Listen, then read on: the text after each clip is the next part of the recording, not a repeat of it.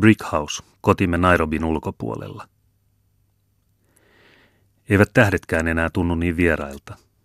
Monta vanhaa tuttua on niitä mukana täällä, vaikka toisissa asennoissa. Otava on kaatunut selälleen ja näyttää nyt lentokoneelta. Alakuloisina seuraavat silmäni viivaa takapyörästä selkälautaa pitkin, alas taivaanrantaan, jonka alta, jatkuvassa suunnassa, pohjan tähti olisi löydettävissä. Melkein pystysuorassa suunnassa alaspäin, tämän tähden alla on maa, joka tällä haavaa makaa lumessa ja sorron suurissa tuskissa. Eletään Stolypinin vuotta 1909. Syödessämme auringonlaskun jälkeen parvekkeella päivällistä lampuvalossa ja tuhansien perhosten ja muiden hyönteisten pyrynä kirmaillessa ympärillämme. Näemme etelä ristin kohottavan toista käsivarttaan näkymättömän Kilimanjaaron takaa ja Väinämöinen miekkoinen riippuu aivan keskitaivaalla, kuin kruununa taivaan katossa. Linnunrata sakenee paikoin loistavaksi pilveksi, ja skorpioni koukistaa sakaransa sen puhki. Vielä elävämmin ja kipenöivämmin kuin kotona 30 asteen pakkasella, tähdet täällä tuikkivat ja kimaltelevat, sillä olemmehan 5375 jalkaa merenpinnan yläpuolella.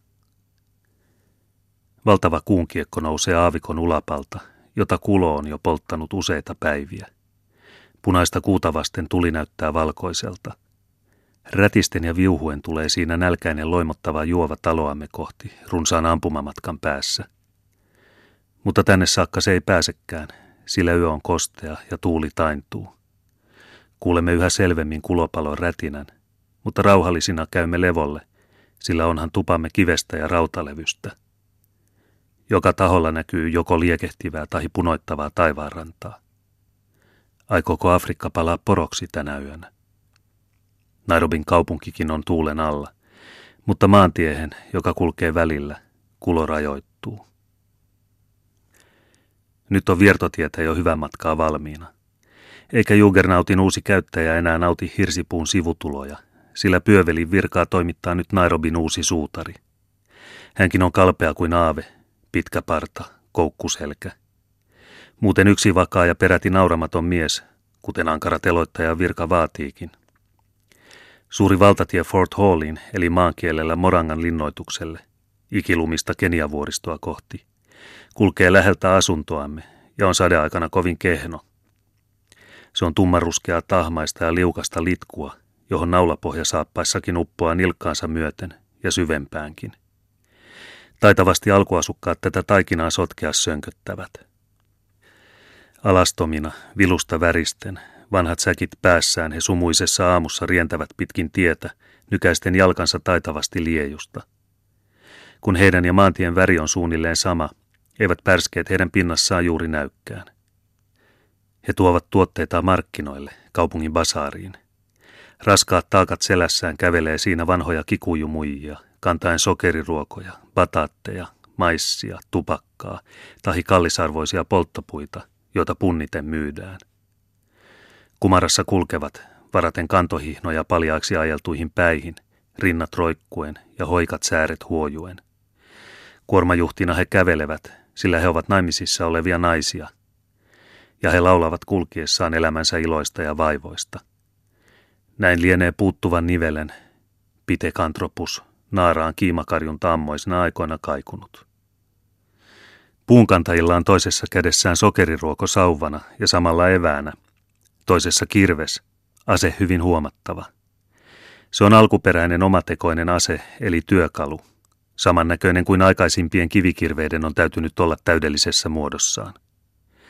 Vaajan muotoinen, joskin raudasta tauttu terä on upotettu puiseen varteen ja tavallisesti sarvikuonon tai virtahevon nahkasuikaleilla ristisiteen nivottu. Jokseenkin tämän näköisen, vaikkei tietenkään niin tummaihoisen, arvele romanttisen kivikauden aikaisen naisenkin olleen. Nämä nykyisetkin pukeutuvat parkitsemattomiin nahkoihin, joista kuitenkin karvat hangataan pois. Tämmöisten hameiden liepeet kyllä latkuttelevat ja läiskivät sääriä, vastaten sivistyksemme silkkihameiden kahinaa. Mutta maalarin silmään sointuu tämmöinen olento vallan kauniiksi ja eheäväriseksi, tupakaruskeinen ja sinipunervinen vivahduksineen. Ainoastaan jokin kullankiiltävä koriste, ja helmi tai simpukkareunus rikkoo tätä yksitoikkoisuutta, mutta rikkoo hyvin. Lähempää tutkien ovat yksityiskohdat kuitenkin liian tympäiseviä ja haisu liian väkevä. Tulee siinä ruumiitaan huojutellen ja äänekkäästi laverellen reheviä suahelimammoja, jauhotetteröitä päänsä päällä viipotellen.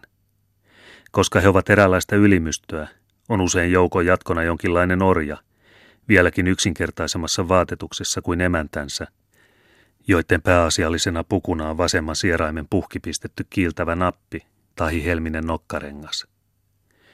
Heillä on myös kaksi ohutta pumpuliharsoa, aina luumunvärisiä, niin kuin herkullinen ihonsakin, ja lisäksi kirjailtuja suurilla valkoisilla pyörylöillä, neliöillä tai vinoneliöillä. Kuosit näihin ovat Tangan suahelien, Deutsche Ostafrika, omia sommittelemia, mutta harsot kudotaan ja painetaan hampurissa. Tämä kävelypuku maksaa ilman nenänappia yhdestä kahteen rupiaa. Ohut kangas mukautuu sulavasti hyvinkin kehittyneitä suloja myöten, erittäinkin tuulessa. Mutta jos katselet heitä tutkivasti, niin pian he loukkaantuvat, niin että joko suuttuvat ja rupeavat kotkottamaan, tai pakenevat. Rappiolle joutuneet villit, sivistyksen uhrit, juoksentelevat mielellään valkoihoisten vanhoissa ryysyissä, enimmäkseen housuitta ja joskus kattila tai yöastia hattuna. Tavallisesti he liikkuvat joukolla, yhät ja väsymättä tanssien. Ainoa miellyttävä jäte heidän alkukantaisuudestaan on loppumaton elämäniloisuus, jota näyttää pursuavan heidän joka huokosestaan. Mutta vaikka he olisivat kuinka hassunkurisen näköisiä tahansa, eivät he koskaan ole sellaisia, jollaisiksi Fliegende Blätter ja muut pilakuvaajat heidät esittävät. Tuossa saapuu juuri niitä äsken mainittuja suurempia rikoksellisia, valkoisissa puvuissaan ja linnunkynsileimat selässä. Pitkässä jonossa he astuvat, kantaen päänsä päällä suuria heinärukoja, ja kaikki toisiinsa kahlehdittuina kaulasta kaulaan, paljasjalkaisten sotilaiden vartioimina. Vaiti ovat, mutta kahleet kalisevat. Aamun aurinko valaisee iloisesti tätä kurjuuden kuvaa. Rämisten, rummuttaen, kiljuen, laulaen ja torvia toitottaen käy tästä usein ohitse suuria safarijoukkoja. Peräkkäin aina kulkevat, raskain taakoin, laatikoita, säkkejä, norsun torahampaita. Toisinaan juoksee siinä notkeita ja uljaita masajeja jousineen, keihäineen, miekkoineen ja veripunaisine miekanhuotrineen. Rohkeita ja itsetietoisia ovat heidän liikkeensä, ja muita koristeita heillä ei ole kuin liehuvia mustia sulkia palmikoidussa tukassaan, kankeat letit otsalla ja takaraivolla, sekä kiireestä kantapäähän ulottuva kaunis sotamaalaus punasavesta ja rasvasta. Loistavan komeita ovat nämä Afrikan vapaat kotkat, joita koskaan ei saada alistumaan muuhun työhön kuin sotapalvelukseen. He olivat ennen niin kuin nytkin paimentolaisia ja hallitsivat kaikkia näitä seutuja – kantaen veroja muilta heimoilta ja ollen kauppakaravaanien pahimpana kauhuna aina vuoteen 1895, jolloin Englanti otti maan haltuunsa. Alkuperäisellä karjanhoidollaan he nyt elää kuhnailevat. Jotkut pestautuvat sotaväkeen, toiset menevät poliisin virkaan, jota toimittavat myös yksityisille yövartioina ja safarisotilaina. Kymmentä rupiaa vähemmällä ei massajia saa palvelukseen, kun taas alhainen kikuju tyytyy kolmen rupian kuukausipalkkaan. Heidän naisensa ovat pitkiä ja hienoraajaisia ja koristelevat ruumistansa ylenpalttisesti, kaula- ja korvarenkailla sekä rautakierukkaisilla jalka- ja käsirenkailla, niin että vaivoin pääsevät kävellä hytkyttelemään. Näemme heidän usein kanniskelevan basaariin haisevaa maitoa simpukkakoristeisissa kurpitsoissa.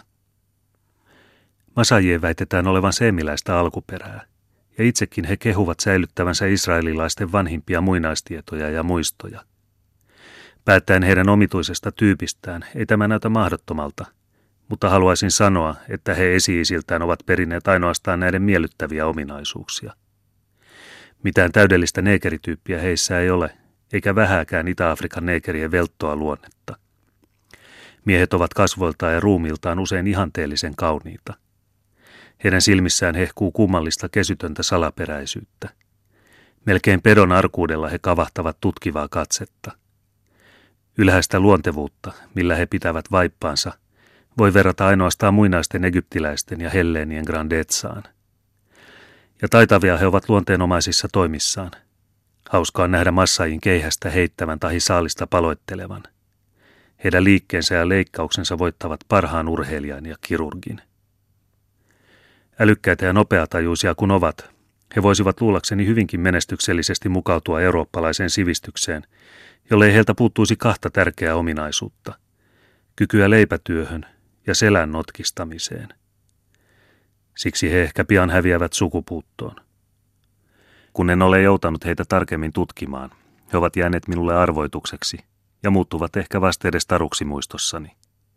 Ihailen heitä, kun he tästä ohitse lentolähetteenä kiitävät kirja haarukkavapaan pistettynä. Kuin gaselit he juoksevat, kevyesti ja koskaan väsymättä. Kenelle tulevaisuus sitten näillä main kuuluu? Ymmärtääkseni hinduille, jotka vaikka myöhään tänne muuttaneina jo ovat valtiata monilla aloilla – Koko vähittäiskauppa alkuasukkaiden kanssa on jo heidän käsissään, samoin pienviljelys ja käsiteollisuus sekä, voisitko sitä uskoa, myöskin suurkauppa Intian, Saksan ja Itävallan kanssa.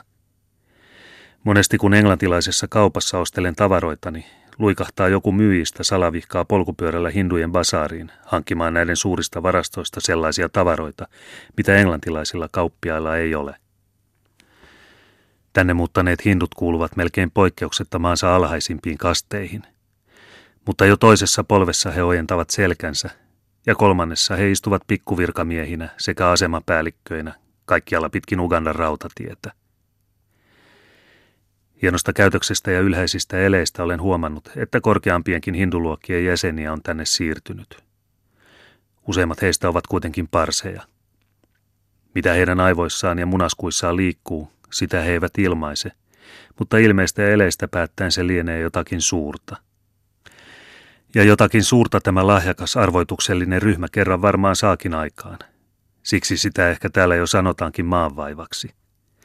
Hylyistä ei voi ihmisrotua arvostella, mutta enemmistö täällä tekee vastenmielisen vaikutuksen verrattomassa likaisuudessaan. Eipä virallisen isäntäkansan inho heitä kohtaan olekaan ihmeteltävissä – kun tietää, että he miltei jokaisen ansaitsemansa rupia lähettävät oman pankkinsa kautta Intiaan.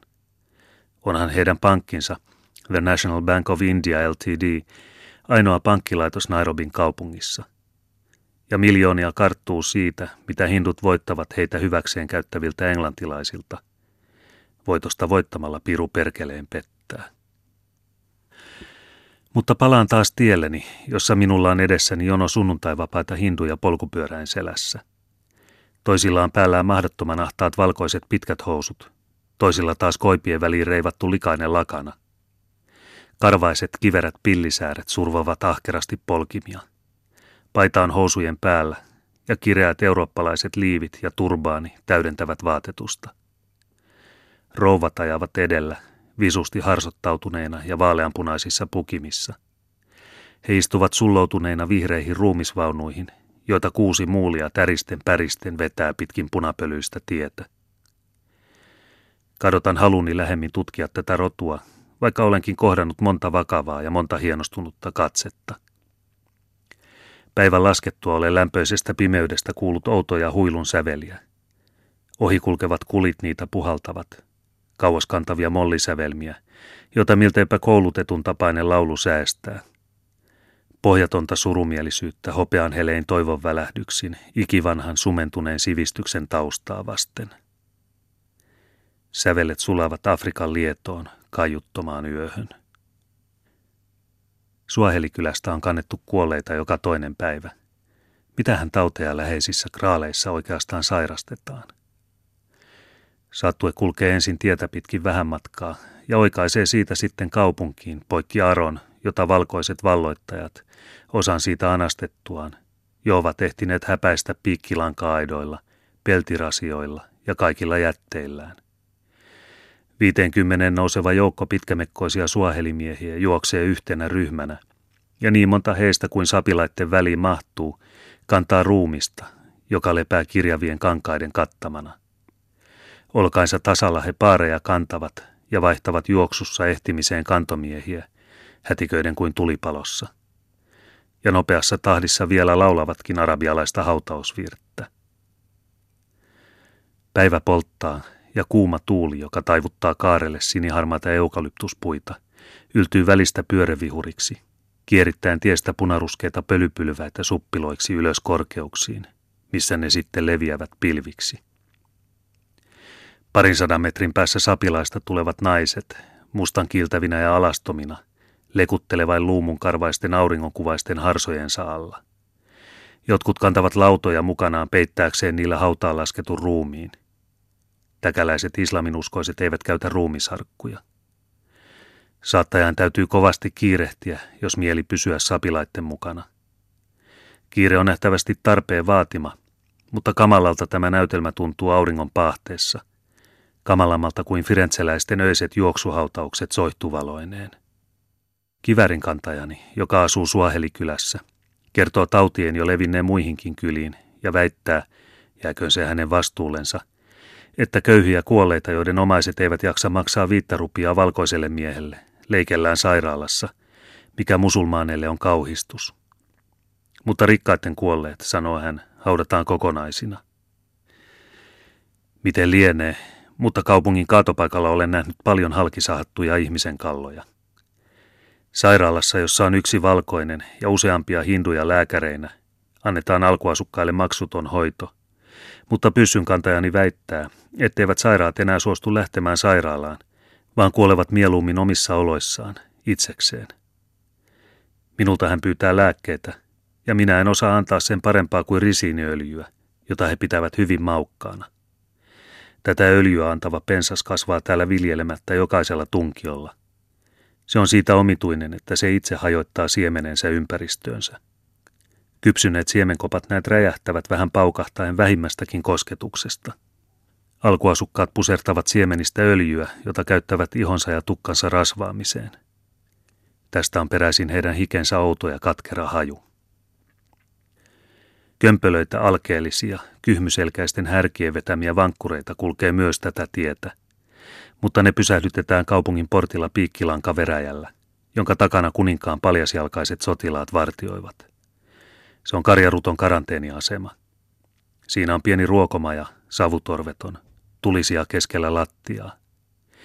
Pieni tummaruskea alaston nainen istuu yhtenään oven edessä, keittää ruokaa tahi neulojen helmiä suonilla nahkahihnaan. Kyynärän korkuisessa aukossa riippuu oviverhona rätti, liehuen edes takaisin, ja vasten olkiseinää ja pitkin kovaksi istuttua maata, jossa kanat nokkivat romussa ja roskassa, levittelee aurinko kultaista onneaan. Jumbo, sanovat nämä onnelliset ihmiset minulle ohitse kulkiessani, ja Jumbo Sana, vastaan minä. Se on suahelinkielinen tervehdys. Kun kerran satuin kulkemaan tästä ohitse auringonlaskun jälkeen, olivat kaikki lopettaneet päivän hommat ja uurastukset. Matalasta ovesta, josta rätti nyt oli poissa, näin joukon alastomia mustia alaruumiita. Seurue istui siellä kyykkysillään tulen ääressä. Kumartuessani majaa kohti näin heidän sormin appavan suuhunsa syötävää tulella olevasta padasta, jonka ympärillä tungos näytti olevan yhtä suuri kuin oli sopukin hyvä. Tässä oli pidot, mutta niin tiukasti syötiin, että kaikki keskustelu oli kerrassaan lakannut. Muuta ei kuulunut kuin yhtä mittaista äänekästä maiskuttamista. Onnen huipuilla oltiin, paratiisissa istuttiin, polvi polvessa, kylki kyljessä, äänettömässä autuudessa. Ja hopeankelmeä kuu, joka loisteli olkikaton takaa, loi kaiken tämän mustan alastomuuden ylle omituisen punertavan hohteen. Jatkoin matkaani, mutta hartaa maiskuttelun ääni seurasi minua vielä pitkän aikaa. Kävelylläni näin kerran nuoren miehen tulevan vetkutelle vastaani kaupungista päin. Muuta pukua ei tällä urolla ollut kuin vihreä saketti ja veripunainen fetsi sekä seebran häntä kainalossa. Tässä komeudessaan hän tunsi olonsa erinomaisen onnelliseksi. Hän soitti nelirivistä huuliharppua, käsittääkseni ilman varmaa sävelmää, mutta tahtia hän piti ja sen mukaan tanssi. Viinanhöyryjä hänellä varmaankaan ei ollut ruumiissaan, eikä hänen vatsansakaan liene ollut liian täynnä maan herkkuja, mutta aurinko paistoi ja valoi loistoa hänen hepeniinsä – ja niistä hänen iloiseen sieluunsa. Tuli sitten häntä vastaan nuori ja kaunis kikujutyttö. Pitkä sokeriruoko kädessä eväänä ja sauvana, hän asteli tumman ruskeana ja iloisena, uteliaana pyrkien kohti ihmeellistä kaupunkia ja sivistystä. Koska hän ei ollut naitun nainen, niin ei muu hänen soleaa vartaloansa painanut eikä peittänyt kuin rasvaisten kaulahelmien paljous. Kämmenen kokoinen halkoviirinen sinihelmireunainen nahkatilkku oli vielä esiliinana ja nahkavaippa riippui selässä. Toisessa korvassa kellotti valkoinen vaseliinipurkki, ja sittenpä kaikki muu olikin hänen omaa silkinkiiltävää punasavella, risiiniöljyllä ja lampaan ytimellä voideltua nahkaansa. Terveyttä ja itsetiedottomuutta uhosi hänen ryhtinsä, ja elämäniloa vavahtelivat hänen neitselliset pystynänninsä. Rasvatäplät läikkyivät niiden pullealla pinnalla, ja silmänä katseli napa keskeltä pyöreätä suklaamahaa. Sebran häntinen ja huuliharppuinen nuori mies tanssiskeli häntä vastaan, kosketteli hänen rintojaan ja hyväili niitä luonnollisesti. Yhtä luonnollisesti tyttö otti tämän kunnioituksen vastaan, iloisesti hymyillen ja paikaltaan liikahtamatta. Sitten mies puraisi sokeriruosta kappaleen niin, että mehu pursusi suupielistä, ja loistavin hampain siinä sitten naurettiin ja lähdettiin kumpikin omalle suunnalleen. Tyttö sokeriruokoinen ja kiiltävine koristeineen, miekkonen huuliharppuinen ja sebran häntineen. Päivä hehkui ja punasinervinä seurasivat varjot heidän askeleitaan.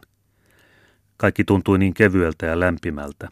Tuntui kuin olisi maapallon oma elämänhalu loimoten höyrynyt eetterinä jumalien laitumille. Kuluu viikkoja ja kuluu kuukausiakin. Asumme edelleenkin pienessä majassamme ulkona Arolla, lähellä Nairobia. Kesäkuussa alkoi lyhyt, myöhästynyt sadeaika. Silloin täällä oli sekä lämmintä että kosteata. Laaksoissa oli raskasta ja painostavaa, mutta Arolla, jossa asumme, on aina raikasta ja ilmavaa.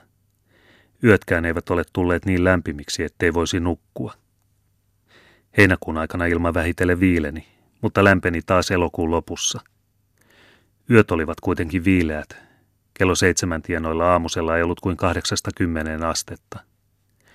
Ilma on niin ohutta, että 22 asteen lämmössä paleltaa. Lokakuun alussa raivosi monena päivänä kello kymmeneltä alkaen aamulla hehkuvan kuuma myrsky itäkoillisesta. Ja sen mukana tuli kuivuus, joka ravistutti vesiastiammekin. Elokuusta saakka olemme olleet vapaina kauheasta santakärpäsestä, joka laskee munansa ihmisten jalkoihin, ennen kaikkea kynsien alle, missä toukatkin sitten kehittyvät ja syövät itsensä lihan sisään, jollei leikkausta tehdä ajoissa. Kirstityttäremme sai hyvin pahan piston ja oli vietävä sairaalaan leikattavaksi. Saimme kuitenkin hoitaa häntä täällä kotona. Niin sanottuja lihakärpäsiä esiintyy täällä toisinaan niin paljon, että ne suorastaan peittävät kaiken muun näkyvistä – Eläintä nyljettäessäkin niitä aivan kuhisee veitsen alla. Edelleen on täällä eräänlainen suuri villinä elävä täilaatu. Täysikasvuiset yksilöt ovat huomattavan isoja, ja sekä suuret että pienet purevat kipeästi ja imeytyvät puolen ruumiinsa pituudelta lihaan, mistä ne on kaivettava pois. Näin syntyviä haavoja kirvelee ja kutiaa viikkokausia, eikä mikään voide auta. Metsästyksellä oltaessa näistä eläimistä on suurin kiusa, sillä riista, erikoisesti antiloopit, on niitä aivan täynnä. Äskeisellä Wildebestin metsästyksellä minulla oli mukana koko perheeni. Kun vaimoni kumartui maahan poimiakseen erään kukkasen, tuli hänen kätensä, kuten hän luuli, yhtäkkiä aivan veriseksi. Siinä olivat vain suunnaton parvi punaisia pieniä täinpoikasia, jotka olivat päättäneet muuttaa majaa. Olen tullut tänne alas neitsellisille seuduille katsellakseni ympärilleni ja ennen kaikkea maalaamaan, mutta en metsästämään kaataakseni niin monta otusta kuin suinkin. Kuitenkin olen tullut tähän saakka ampuneeksi jo koko monta. Olen ampunut sebroja, gaselleja, hartebeestejä ja vildebeestejä 500-200 metrin matkalta. Useimmat olen kaatanut juoksusta 300-400 metrin matkalta ja olen nahoista todennut osuneeni joko lapaan, kaulaan tai selkärankaan, kuten pitkä matka edellyttää. Wildebest eli gnu-antiloppi ei päästä lähemmäksi kuin 500 metrin päähän itsestään. Äskettäin ammuin gnu-lehmän ja pitkä välimatka pakotti minut käyttämään uuden aikaista, kokonaan mantteloitua kärkikuulaa. Tällaisen luodin vaikutus on kauhistuttava, sillä osuttua maaliin se alkaa pyöriä lyhyemmän akselinsa ympäri. Kärkevä muoto hävittää ilman vastuksen miltei kokonaan, mutta vaikuttaa sen, että vähinkin vastus muuttaa kuulan suuntaa. Olen nähnyt räjähtävän luodin kiskaisevan antiloopista koko takajalan, jolloin haavan reunat ja eläimen karva kärventyivät mustiksi luodin kuumuudesta. Tällaisia luoteja käytetään täällä vain pitkillä matkoilla ja suuriin eläimiin, jotta oltaisiin varmoja siitä, etteivät eläimet jää kauaksi aikaa haavoittuneena kitumaan. Olisi eläinrääkkäystä ampua täällä suuristaa tavallisella kokomantteliluodilla, sillä sellaiset menevät eläimen läpi, mutta eivät haavoita kuolettavasti. Avaralla tasangolla saattaa melkein aina nähdä, mihin luoti sattuu silloin, kun ampuu harhaan, ja silloin tietää ottaa toiselle laukaukselle oikean tähtäimen. Vasta-alkajalle tuottaa täällä välimatkan arvioiminen suurimpia vaikeuksia, ilma kun on kokonaan erilaista kuin Pohjolassa. Minä mittasin ensimmäisellä luodilla ensin välimatkan ja sain siten oikean jyvän seuraavalle laukaukselle. Viime aikoina olen kyllä kaatanut eläimen ensimmäisellä laukauksellakin, ja siihen metsästykseni loppuukin, sillä mitäpä tekisin kovin paljolla lihalla. Otan itselleni tavallisesti selkäpalan, maksan, kielen ja munuaiset, toisinaan myös reisipaistin. Muun saavat mustat palvelijani jakaa keskenään, ja aina syntyy tappelu peräsuolen omistamisesta, joka heistä on hienointa herkkua. Viimeksi ampumastani Wildebest-lehmästä, joka oli kaunis eläin ja katseli kaatajansa tuolla ikuisesti nuhtelevalla kirkkaalla katseella, joka näiden eläinten silmissä on sekä elämässä että kuolemassa. Otin ainoastaan nahan ja kallon. Liha vietiin äsken vangitulle leijonalle, jota metsästystoverini pitää häkissä. Alkuasukkaat näyttävät aina nolostuvan, milloin metsästystä ei jatketa pitemmälle. Heidän ruokahalunsa herää heti, kun he saavat verta hampaisiinsa – mutta minä otan esille pienen värilaatikkoni ja muutun Nimrodista kiltiksi ja siivoksi maalariksi.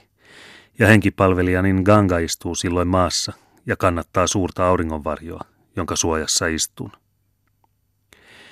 Kerran retkeillessämme saavuimme papyrosruohistoon, jossa rupesimme ajamaan takaa näkemiämme niin sanottuja pahkasikoja, mutta emme päässeet niitä lähellekään.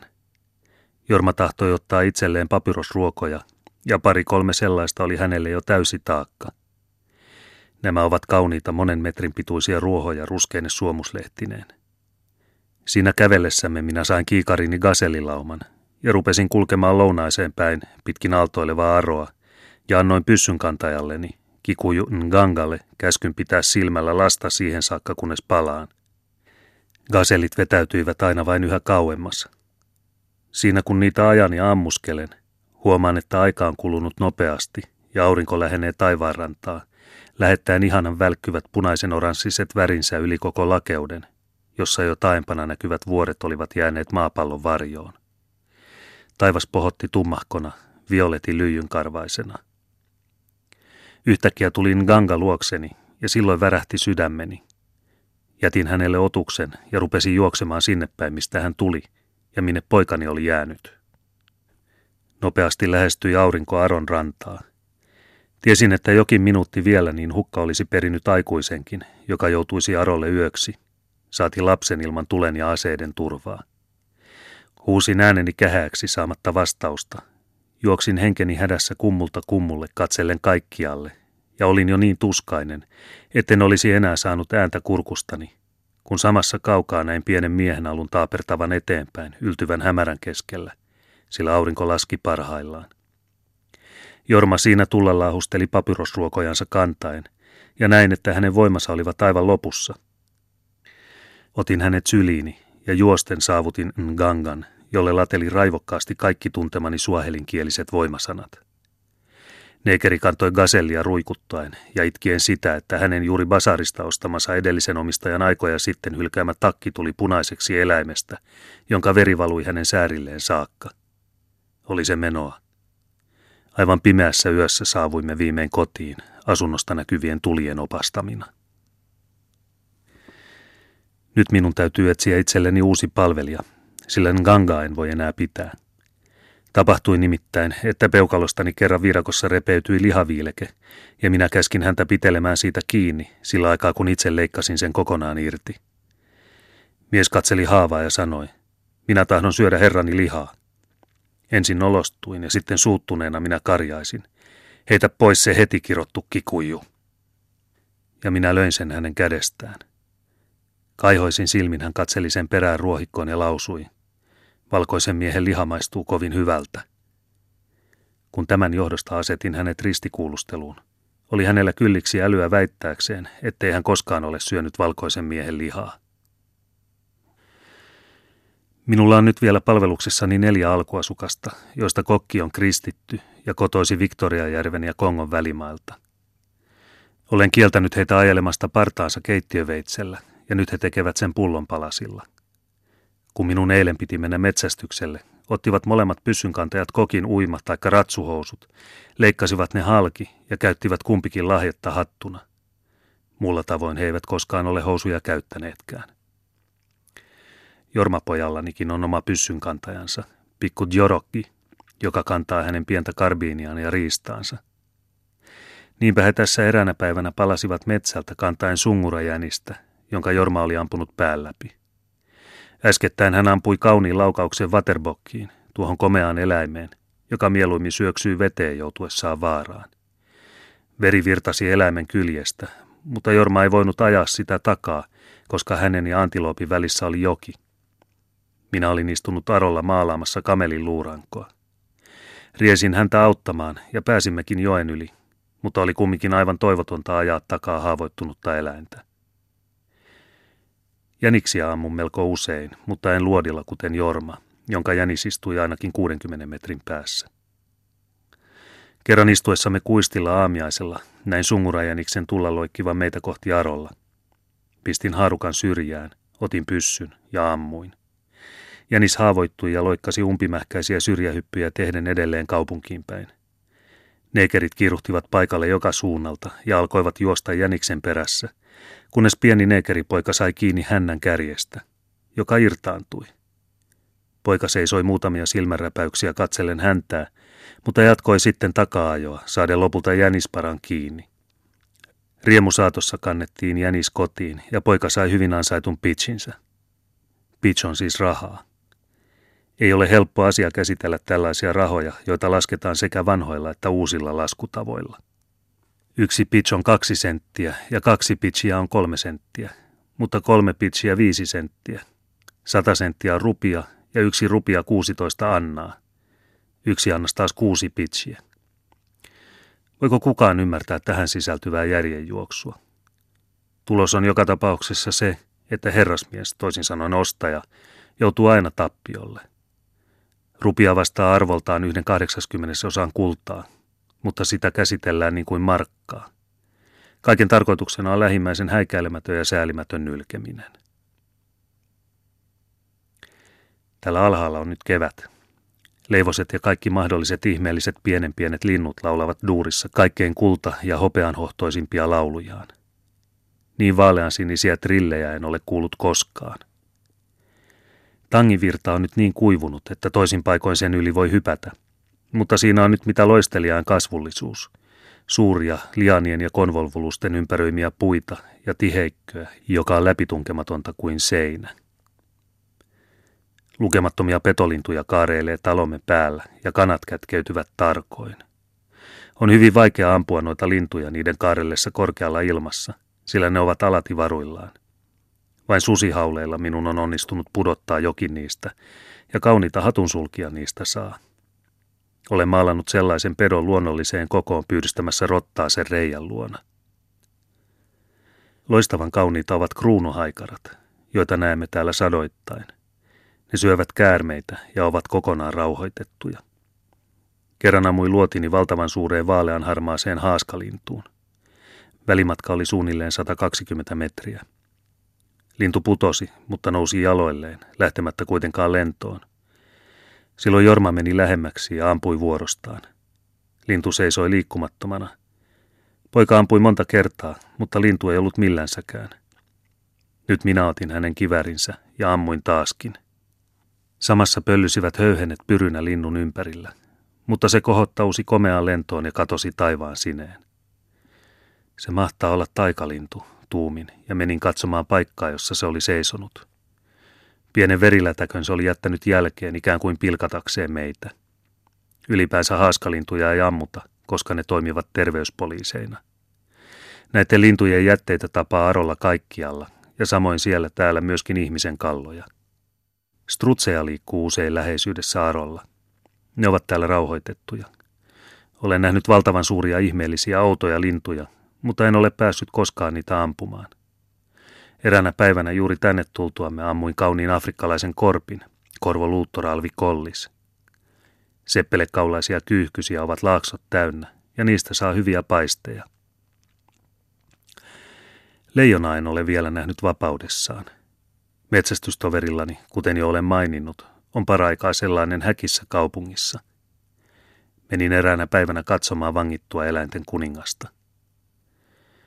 Saattoihan tapahtua, että minä jollakin yhden päivän retkelläni tapaisin tuon pedon, mutta tavatonta se olisi, sillä kaupungin ympäristöltä on leijona tammuttu, ja ne, joita vielä on jäljellä, ovat erittäin arkoja.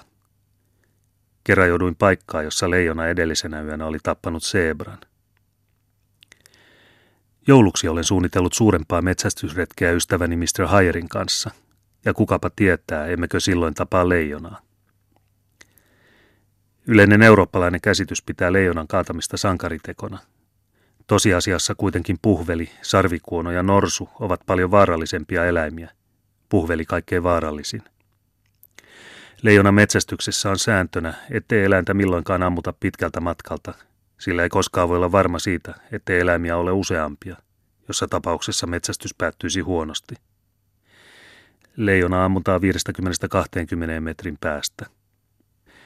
Eläimet kätkeytyvät itsepäisesti tiheikköihin ja korkeaan papyrusruohikkoon, mistä niitä on perin vaikea saada tulemaan ulos, jollei sytytä koko seutua palamaan. Alamme mukautua täkäläisiin oloihin. Vaimoni ja lapset puhuvat jo sujuvasti suahelin kieltä, ja maalaustyölle löytyy täältä yllin kyllin sekä aiheita että malleja. Olen maalannut alastomia, mutta se ei vaikuta alastomalta täällä. Luonnoskirja täytyy aina pitää käsillä. Ryhdyn juuri piirtämään Hartebestin kalloa, joka komeine sarvineen kiehuu läkkisessä petrolikanisterissa arolla portaittemme edessä. Astia seisoo kolmen kiven varassa, ja polttopuina on seetriä ja muita kalliita puulajeja, jotka ovat kovia kuin luu. Haluan tehdä itselleni seinäkoristeen tuosta komeasta antilopin päästä. Mutta saanen keittää uuden kallon, sillä nenäkäs hyena kävi täällä viime yönä, kaatoi pytyn kumoon ja nakersi kallon rikki. Mieheni nukkuivat vajassa kolme metrin päässä, mutta kavala eläin tassutteli niin hiljaa, etteivät he heränneet. Tapio ei ole sen suurempi kuin että huomenna voin ampua uuden hartebeestin, ja silloin ovat neekerit hyvillään. Nyt on sadeaika saapunut tänne. Kaikki on kuin yhdellä iskulla muuttunut. Harmaan keltaisehko kuloutunut aro välähti vihreäksi heti ensisateen jälkeen. Ja heti alussa kohosi maasta niin suunnaton paljous kukkia, että koko lakeus muuttui kirjavaksi matoksi, ja nyt keinuu korkea ruoho kaikkialla tuulessa. Sammakot antavat iltakonsertteja kilpaa sirkkojen ja eräiden kummallisten hyönteisten kanssa, jotka kaiken yötä surisevat kuin voimakkaat sähkökoneet. Termittejä lentää pilvittäin tuulen mukana ja tunkeutuu kaikkialle. Ne kattavat maan kuin valkoiset lumihiutaleet, ja niiden kintereillä seuraa kauniita lintuja, jotka ahmivat tätä mannaa. Maa, joka ennen kevyen sateen jälkeen pysyi kuivana, ei enää jaksa imeä sisäänsä vettä. Aro on paikoin muuttunut suoksi. Viime metsästykselläni upposi muulini toisinaan polvia myöten sitkeä liejuun. Nyt ei riista enää tule lähelle asuntoamme, kun kaikkialla on ruohoa yllin kyllin. Tasanko Nairobin suunnalle täynnä pikkulammikoita, missä mustat ihmiset kylpevät päivät pitkät ja naiset pesevät räikeävärisiä riepujaan savivellissä. Aurinko kyllä toisinaan pilkistää, mutta ei ole enää kevättä ilmassa – ei enää lauleta ja tanssita kuin ennen maanteillä. Raskaasti astuvat mustaihoiset, säkit pään päällä sateen suojana ja polkevat liejua kuin taikinaa. Alastomia ihmisiä palelee, ja he istuvat kernaimin koko päivän olkimajoissaan, ikuisten tuliensa ääressä. On käsittämätöntä, kuinka he kurjinen vaatetuksineen selviävät näistä pakkasöistä. Niin, nyt sataa. Sataa toisinaan niin rankasti, erikoisesti öisin, ettei saa unen hiventäkään silmäänsä. Meidän talossamme on ohut rautavälikatto ja sen yläpuolella luokse pääsemätön ullakko, joka on täynnä sisiliskoja, ja nämä pitävät siellä hurjaa peliään silloin, kun kaikki muu sattuu olemaan hiljaista. Aaltolevyinen ulkokattomme antaa sateelle silmäräpäyksessä moninkertaisen kaijun. Kiihtyvät ja heikkenevät sadekuurot ropisevat sille aivan kuin äkilliset suihkut voimakkaasta vesihanasta. Kun vielä otamme lukuun hyönat, jotka vaeltavat ympäri raadollisesti ulvoin, ja shakaalit, jotka seuraavat niitä äänellen kuin kuvotustautiset ihmiset, on konsertti täydellinen. Olen usein ollut ulkona sateisessa yössä niitä vaanimassa, kuitenkaan koskaan pääsemättä ampumamatkalle. Mutta äskettäin kävi kuitenkin paremmin. Kello oli yhdentoista puoli kahdentoista tienoilla yöllä. Kuulin ensin hyenan tulevan ja otin ladatun kiväärini käteeni ja hiivin ulos yöpukeissani. Sataat tihutteli ja tuntui ilkeältä. Kuu kuitenkin heijasti jotakin valoa paksujen pilvien takaa, joten minun olisi pitänyt nähdä arolla liikkuvat tummat olennot. Sitten hyena lakkasi ulvomasta, mutta shakali antoi sen sijaan äänensä kuulua, ensin kauempana, sitten aina lähempänä. Varsin toivottomalta tuntui seistä siinä palelevana ja tuijotella pimeyteen, ja minä ajattelin eräänä edellisenä yönä tekemäni fiaskoa, kun voitovarmana hyökkäsin muotta mustaa liikkuvaa ryhmää vastaan, joka sitten perinkesyn aasin hahmossa hiljaa lönkytti ulos arolle, ja minä kuulin kuinka mustat palvelijani nauroivat takanani, ja suutuin kovin. Tätä mietiskellessäni lakkasi shakalin uikutus, ja minä olin jo sateesta läpimärkä. Toisinaan pimeni niin, että voinut erottaa mitään. Mutta kerran taas vähän valjetessa näin äkkiä pitkähäntäisen eläimen juoksevan ohi, ja silloin laukaisin. Samassa eläin katosi. En ollut voinut ampua ohi, sillä minulla oli hyvä tähtäin. Välimatka oli lyhyt ja haulit karkeita. Aloin etsiä ja hapuilla pimeässä, mutta en nähnyt mitään. Sitten hapuilin käsilläni pitkin maata laukaukseni suuntaan, ja silloin tuli käteeni jotakin pörröistä ja märkää, joka pani sydämeni läpättämään. Sen täytyy olla sakaalin häntä. Hapuilin käsilläni edemmäs ja tunsin nyt eläimen takajalat, joista varovasti nostin sen ilmaan, ja iloisen ylpeänä kannoin saaliin kotiin vaimolle ja lapsille, niin kuin saduissa kerrotaan. Vaimoni ei ollut lainkaan ihastunut siitä, että kannoin tuon löyhkäävän pedon ylös kuistille, mutta se oli valaistava ja tarkastettava, ja vietiinpä se sisälle salonkiinkin. Ja Jorma-poika oli herätettävä sitä katsomaan, sillä hän olisi tullut seuraavana aamuna aivan onnettomaksi, jos häneltä olisi kokonainen yö salattu näin ihana saalis. Mutta ennen kuin ripustin sakaalin trapetsiin, täytyy meidän kuitenkin silittää kaunista hopean kiiltävää turkkia ja sääliä luontokappale parkaa, joka kylmin, märin jaloin oli harhailut sateessa illallistaan etsien. Sade oli lopettanut kävelyretkemme arolla. Mutta Jorma juoksentelee avojaloin lätäköissä, kaivaa ojia ja metsästää lintuja. Lapset käyvät muuten paraikaa erästä englantilaista koulua. Näyttää aika lystikkäältä, kun he aamuisin lähtevät koulumatkalleen, saattajanaan alaston, helmillä koristautunut palvelija, joka kantaa heidän kirjojaan. Muutamia viikkoja sitten muutettiin Nairobin postikonttori vastarakennettuun suhteellisen komeaan taloon siitä lankku- ja levymajasta, jossa se siihen saakka oli sijainnut.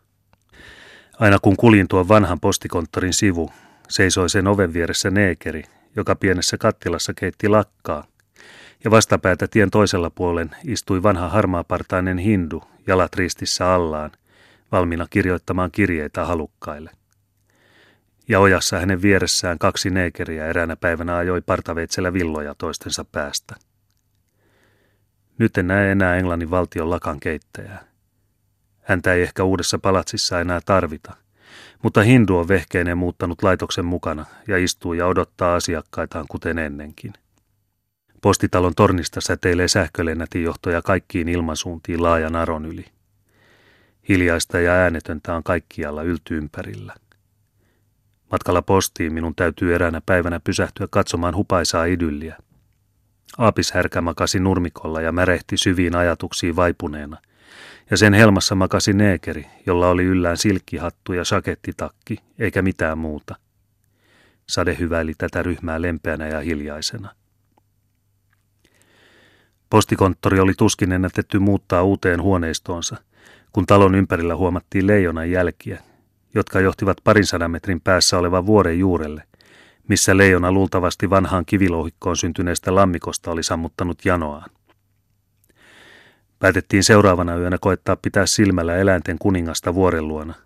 Ja kukapa siihen paremmin soveltuikaan kuin Nairobin pyhä Yrjänä, joka pari-kolme vuotta sitten oli vapauttanut kaupungin kahdesta leijonasta, jotka olivat tulleet yhteiskunnalle todelliseksi maanvaivaksi, ja joita ei kukaan muu ollut saanut ammutuksi.